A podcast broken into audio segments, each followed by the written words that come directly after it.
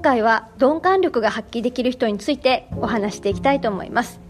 鈍感力これあの鈍感な人ではないということだけは注意しておいていただきたいんですけれども、まあ、鈍感力って一体何ということですがまさに鈍感な力ということで対象は自分に対してということと、まあ、おそらく他人に対してという2つあるんじゃないかなというふうに思います。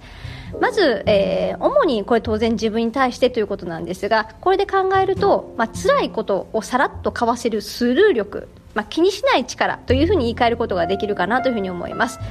まあ、人間生きているとですねいろんなようなことだったりとか、えちょっとしたことにこう気持ちがブルーになったり落ち込んだりってことはあると思うんですが、まあ、そういった時にその落ち込んだところでどんどんどんどん落ち込んでいくのをしっかりと止める、まあ、気づいていないふりをする。なんか傷ついた言葉をこう言われて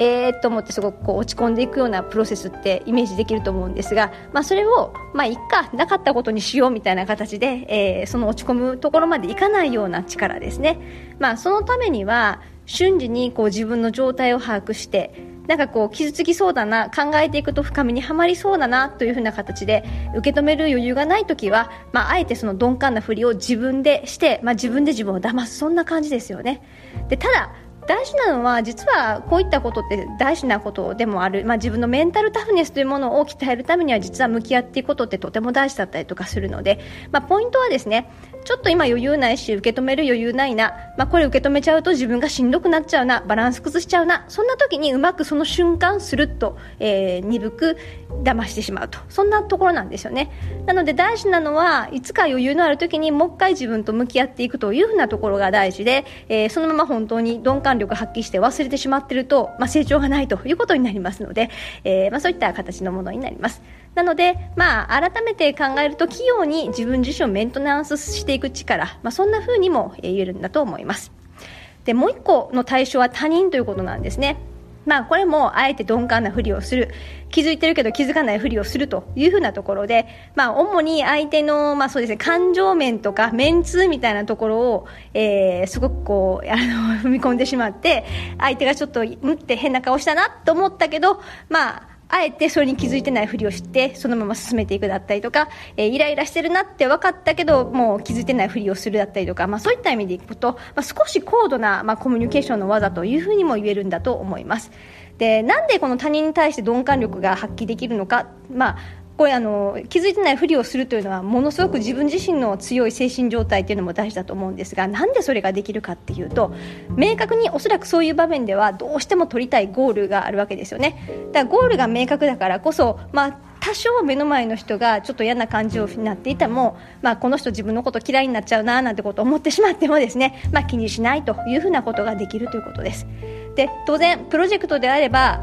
まあ、関係者全体を把握して誰を抑えなければならないのか、まあ、そんなことはちゃんと理解できているでしょうし当たり前に抑えなければならない人の、えー、に対して鈍感力を発揮してしまうとですね これはなかなかまずいことになってしまうかもしれませんので、まあ、全体把握はちゃんとできている。それから、まあ、それができるということはコミュニケーションのその相手の特徴を正しく理解できているということで、まあ、普段から観察したりとか情報を持ってたりとかすることができているので、まあ、この人に対しては今回ぐらいはスルーしても多分大丈夫じゃないか、まあ、そんな信頼関係ももしかするとあるのかもしれないですよね。